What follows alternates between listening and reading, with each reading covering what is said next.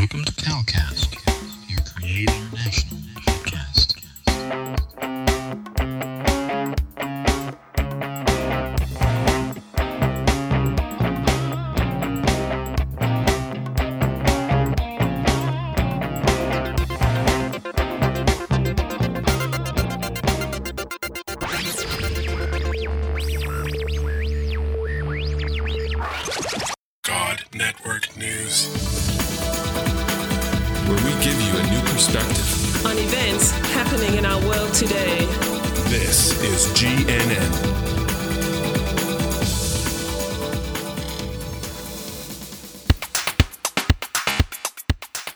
God Network News, episode 149. Welcome, GNN fans, to another episode of God Network News, the podcast that tells you what God's doing around the world. Not what CNN tells you, but what GNN tells you is going on in the world. If you're tired of listening to all of that crisis network news and you want to hear what God's doing, well, give us a listen.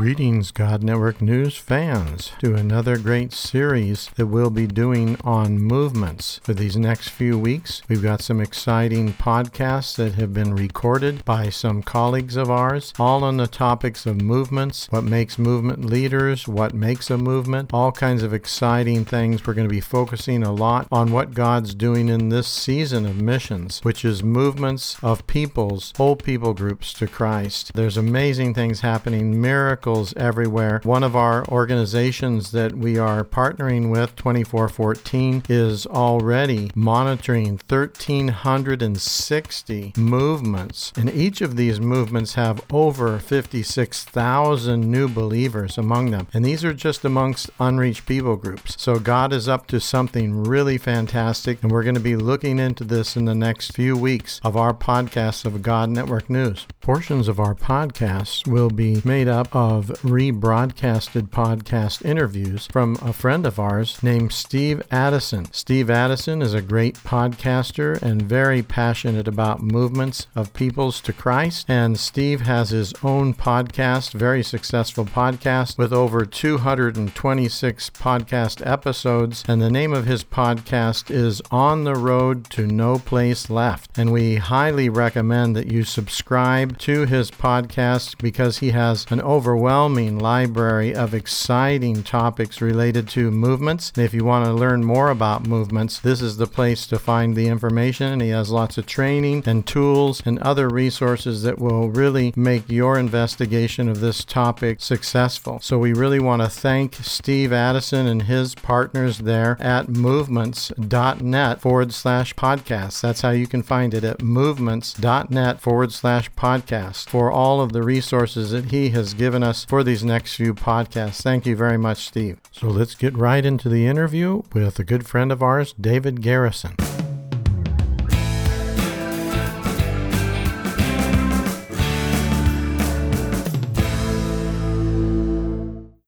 I'm like, I'm glad I'm recording it because I just wanted to start clacking away as you were doing that. Do you have anywhere that we could find that in a list form, or do we need to just take good notes as we listen to this?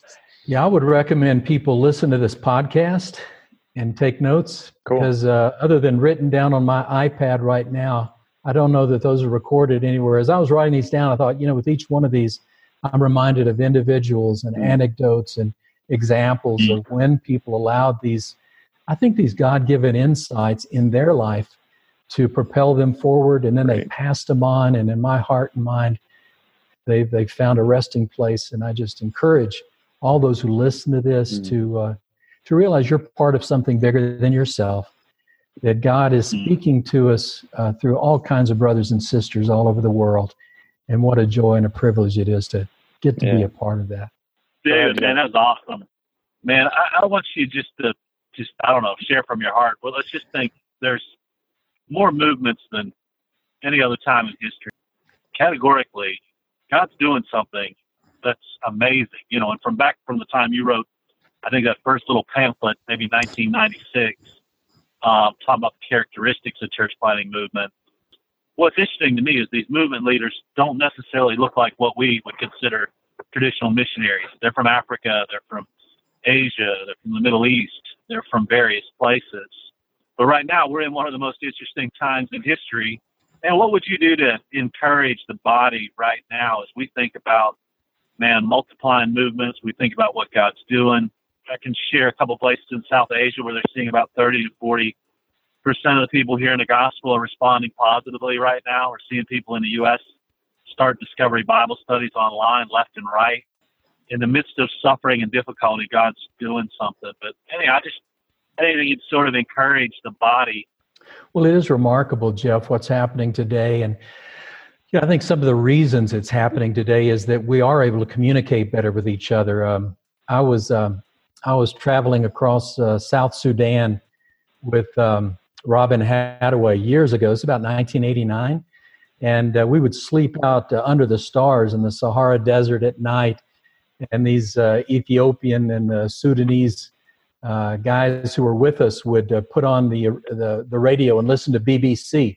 I remember one night they were listening to a BBC report about how this fellow named Kabila had just toppled the government in the Congo and had taken over the country. And as they listened to it, they turned to each other and said, We could do that.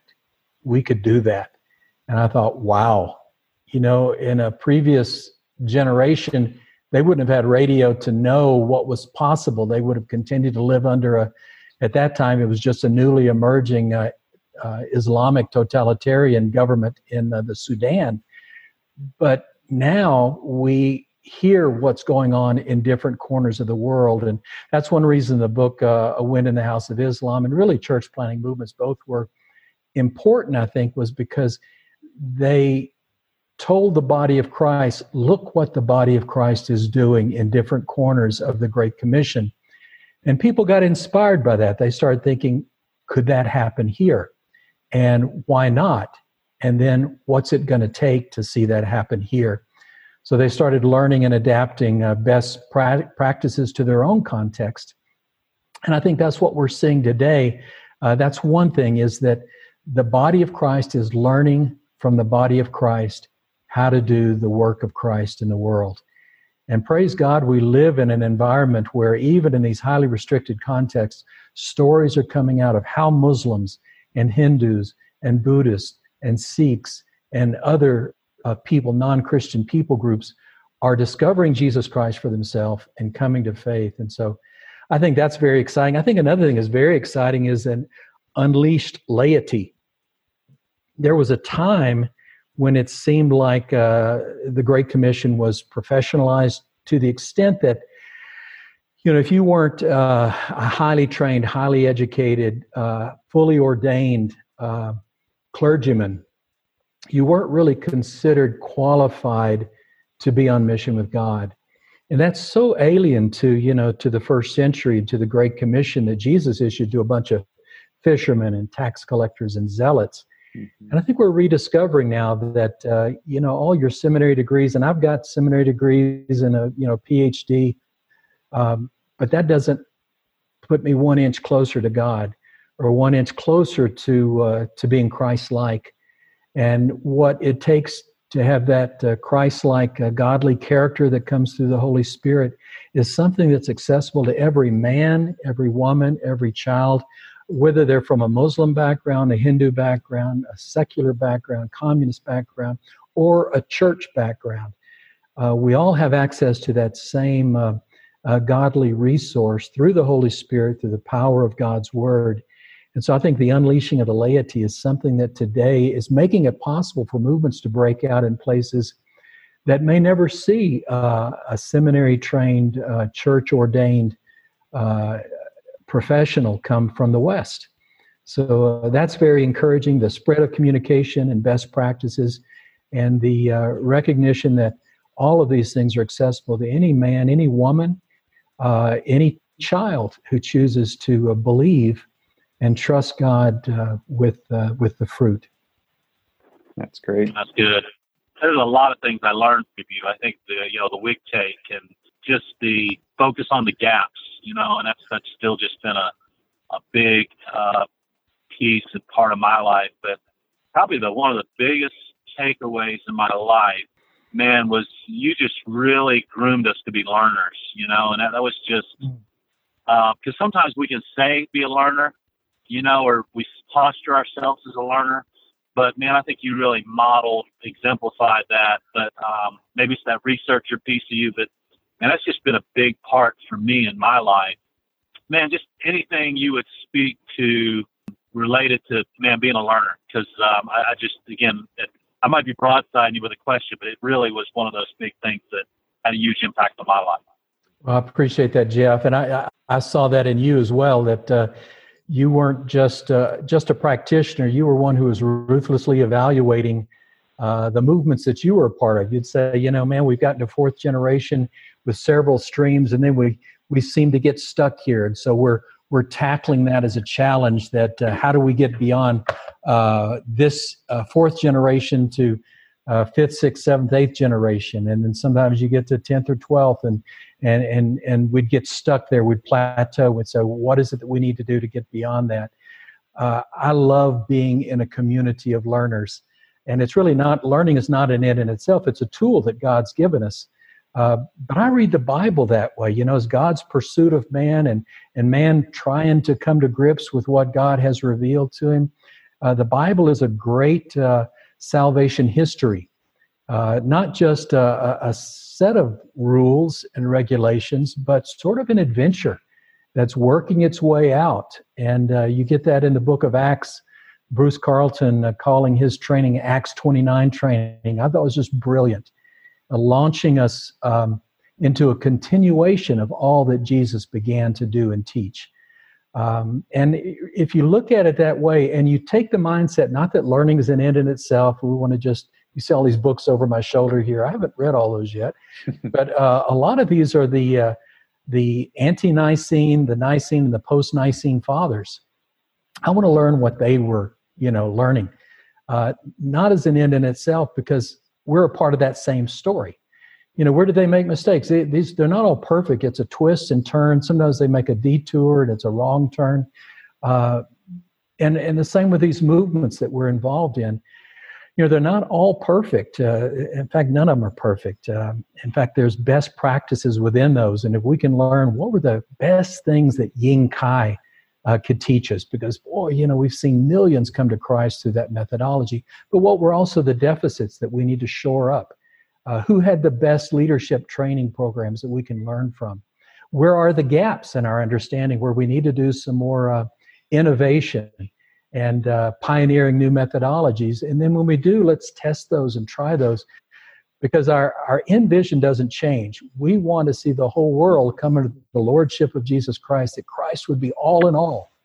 Uh, and until we get to that point, which I don't think is going to happen until Christ returns and we see him face to face, until that happens, we're on this great learning and uh, mutating adventure, continually being transformed into the, the likeness of Christ. And um, not that not that any of us has attained that, uh, but we do look at other brothers and sisters and say, "Man, uh, that sister over there, she really did a great job at this aspect of uh, modeling Jesus or multiplying Jesus. What can we learn from that? How could we adapt that to our situation?" So. You're listening to God Network News Podcast with your host, Cal Curtis. Look up our website at godnetworknews.com. You know, when I came out of a graduate school. I, I, had seminary behind me and a couple of years as a journeyman, and then a PhD program. And I had it. I had it piled high and deep. You know, I, I thought I knew a lot. I used to know everything. You know, now the as Bob Dylan says, uh, the older I get, the the less I know. Uh, Bill Smith, who's been a mentor to so many of us, was one of the first people who really taught me how to submit my learning to the lordship of Jesus Christ that as much joy as we might get from learning new things, that it really is only a tool until we bring it into, you know, as we bring it into submission to the Lordship of Christ, then He can transform it into something that really expands His kingdom, both in terms of quantity, which is what you see in most obviously in movements, but also in terms of quality, so that people are not just making a decision for Jesus, they're making a decision to become all that Jesus created them to be and all that He desires all of us to be. So that qualitative and quantitative pursuit really is a lifelong adventure. It, it never ends. Any best practices come to mind for developing leaders? Um, anything there that uh, you think of when we when we think about the minimum that we need to see, but then what God could do with somebody that's been um, trained and developed and, and taught to follow the Word? Well, one of the things I saw with with Jeff and with a lot of the best missionaries in South Asia when when my wife and our kids uh, lived in India was taking someone with you. You know, those who are willing to say, "I'm never going to go anywhere alone. I'm going to take somebody with me." Uh, they call it the 222 principle from 2 mm-hmm. Timothy 2 2. It seemed to be very much grounded in Paul's example. He always had a, a partner with him. And I think he was not just trying to train one person, but trying to train trainers of trainers mm-hmm. uh, so that there's this continual process. And one of the things we learned from people like Curtis Sergeant and others uh, was the importance of shadow pastoring, that you're always um, recognizing that these guys, uh, even though they may seem so Christ like when they first come to faith in Jesus, you know, their lives are messy. And to be able to sit down with them, uh, not in the limelight, but behind the scenes, mm. and talk with them about their house church and uh, the people that they were sharing the gospel with, and what did they learn, and just be a a, a Christian sounding board. Uh, my buddy uh, Kevin Greeson would often uh, often said, "Kevin, you're like a father confessor to some of these guys, because you know they come into the kingdom, but they've still got uh, they've got uh, stress points in their life, and they've got weaknesses, and sometimes they need someone that they trust who will listen to them, and will not not condemn or or judge them because they're not yet perfect, but rather be someone who will tell them the truth. Uh, again, that's where Bill Smith was such a, a, dear brother to me, as one of those people that um, would tell you what you didn't necessarily want to hear, but praise God, he was willing to do it. Uh, something that happens when you become an adult. Uh, people start talking to you and saying what they think you want to hear. And uh, boy, that's just the the shortest path to uh, rock and ruin. You know, you just after a while you you think you you're all that, and the truth is, not a one of us is. You know, we're all uh, sinners saved by grace, and we need that grace every day for the uh, the trials and the temptations and the foibles that uh, we stumble upon. So, cultivating that kind of a uh, brother or sister who will speak truth into your life in love and in a constructive way. We used to do this in the early days of uh, our efforts into the 1040 window. We used to do something called iron on iron sessions, where we would get uh, half a dozen strategy coordinators, each with their own people group uh, among whom they wanted to see a church planting movement. And they would sit in a circle and we'd say, okay, guys, when you come in here, check your ego at the door and sit down, share briefly. Here's my people group. Here's what uh, God's vision is for them uh, and then uh, share where you see God at work. What are the good things that are happening? And then share where you're really struggling, where you've hit some roadblocks or some landmines, or where there's prodromes, which are syndromes that are emerging. And if you mm-hmm. don't get these things nipped in the bud, they're going to be a full blown syndrome.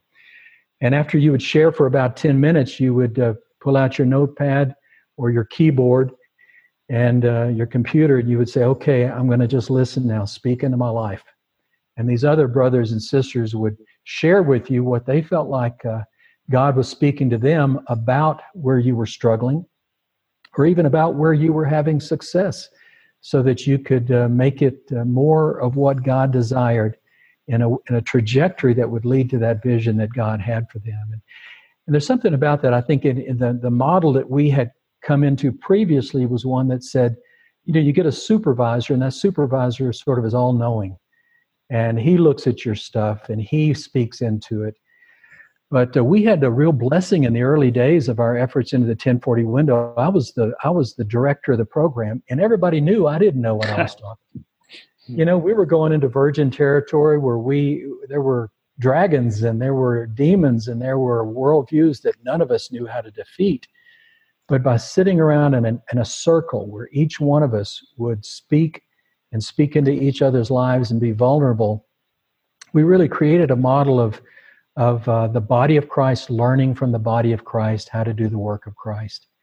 And after we would share and we'd get this feedback, the, the other brothers would come around and lay hands on that brother who had been vulnerable and shared his his or her vision and his or her frustrations as well as successes. And they would lay hands on that that brother or sister because now uh, the strategy was revised, and it, it now had the input of the whole body of Christ and not just uh, that individual's lonely pursuit of uh, of really an impossible dream. Mm. And that that that created a spiral where we were getting better, we were learning, we were becoming more effective. And uh, when someone would have a breakthrough, boy, everybody would just pour into that person. Teach me, how did you do this? How would it work in this situation? What about this? And it was this wonderful yeasty environment where the, the kingdom was just uh, growing in our methodologies and our understanding and our best practices. Yeah, that's great. I think a lot of times we want to look for a, a book or even just a list of things. Here's what you got to check off to develop a leader. But uh, basically, what I heard you say there is a lot of relationships. Is what it comes Mm. down to. Yeah, So that's, we're in this together. Yeah, you want to have a you want to have people who can speak into your life. Mm, that's good. you know, you started us off with that book, essentially laying out the characteristics of church planting movements, you know, and then as time emerged, you know, there began to be some of these, we used to call them best practices or fruitful practices. It's funny, I sort of find myself now, just recently, I was, I, I led a group in uh, actually a mid level. We were doing ILIs out in LA and uh, actually just did one in South Asia recently. And I went back to the 10 universals of uh, church planting movements and sort of what the Bill Smith hammers on is not about the method, it's about the person of God that God uses. You know, and Steve's quote was, um, I know I know I can't say it as well as he did, but it was something along the line of, hey, we can have methodological giants who are spiritual pygmies. But the reality is we need these spiritual giants. And uh, the methods help us. And you've already stated that. This is a pursuit of character, integrity, skills. Man, I learned so much from you about taking sort of best practices. And yet at the same time, man, I felt like that was one of the, the beauties we had in South Asia was just a hunger to pursue God. It's been on my heart uh, right now because we have so many methodologies and uh, I have this fear of, uh, man, let's not be spiritual pygmies. That's a good word, Jeff. And you know, I came into a situation where, in some ways, we almost had the opposite. We had some people who were spiritual giants, but fruitfully, they were there was just nothing going on there. It was kind of all about them and their relationship with God, and and they they satisfied themselves with that. But uh, Jesus said, uh, "And this is my Father glorified that you bear much fruit." And there's been some debate about that. What does that mean? Did he mean spiritual fruit, or did he mean uh, new believers? And the answer is yes.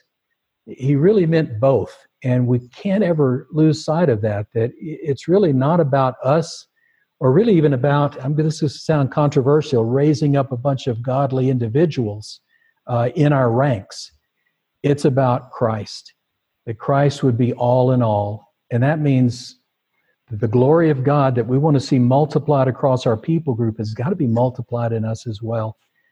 And we hold each other accountable. We continually remember that it's not about us, it's about uh, how much of Christ is in us, how much of us is in Christ.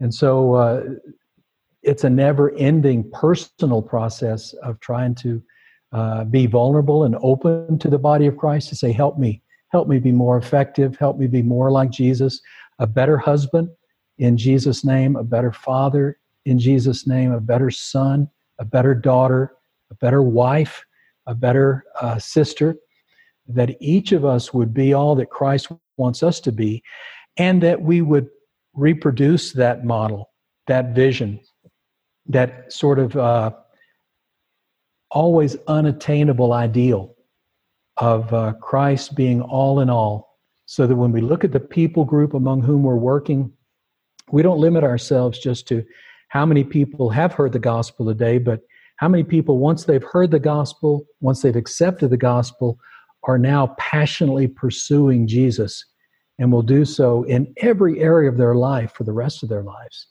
Uh, that's um, you know, that's the thing. That's the magnificent obsession I think that's got to continue to be circulated among us. That we, like iron on iron, continue to sharpen one another to be like Jesus in the way we see things, the way we see society, the way we see lostness, the way we see our family, the way we see our own personal uh, fragility. Um, because at the end of the day, we've never fully attained. Uh, if, if William Carey at the end of his life can say, I'm just a worm, then uh, we're realizing the closer we get to God, the more we realize how far short we are of that uh, Christ like ideal.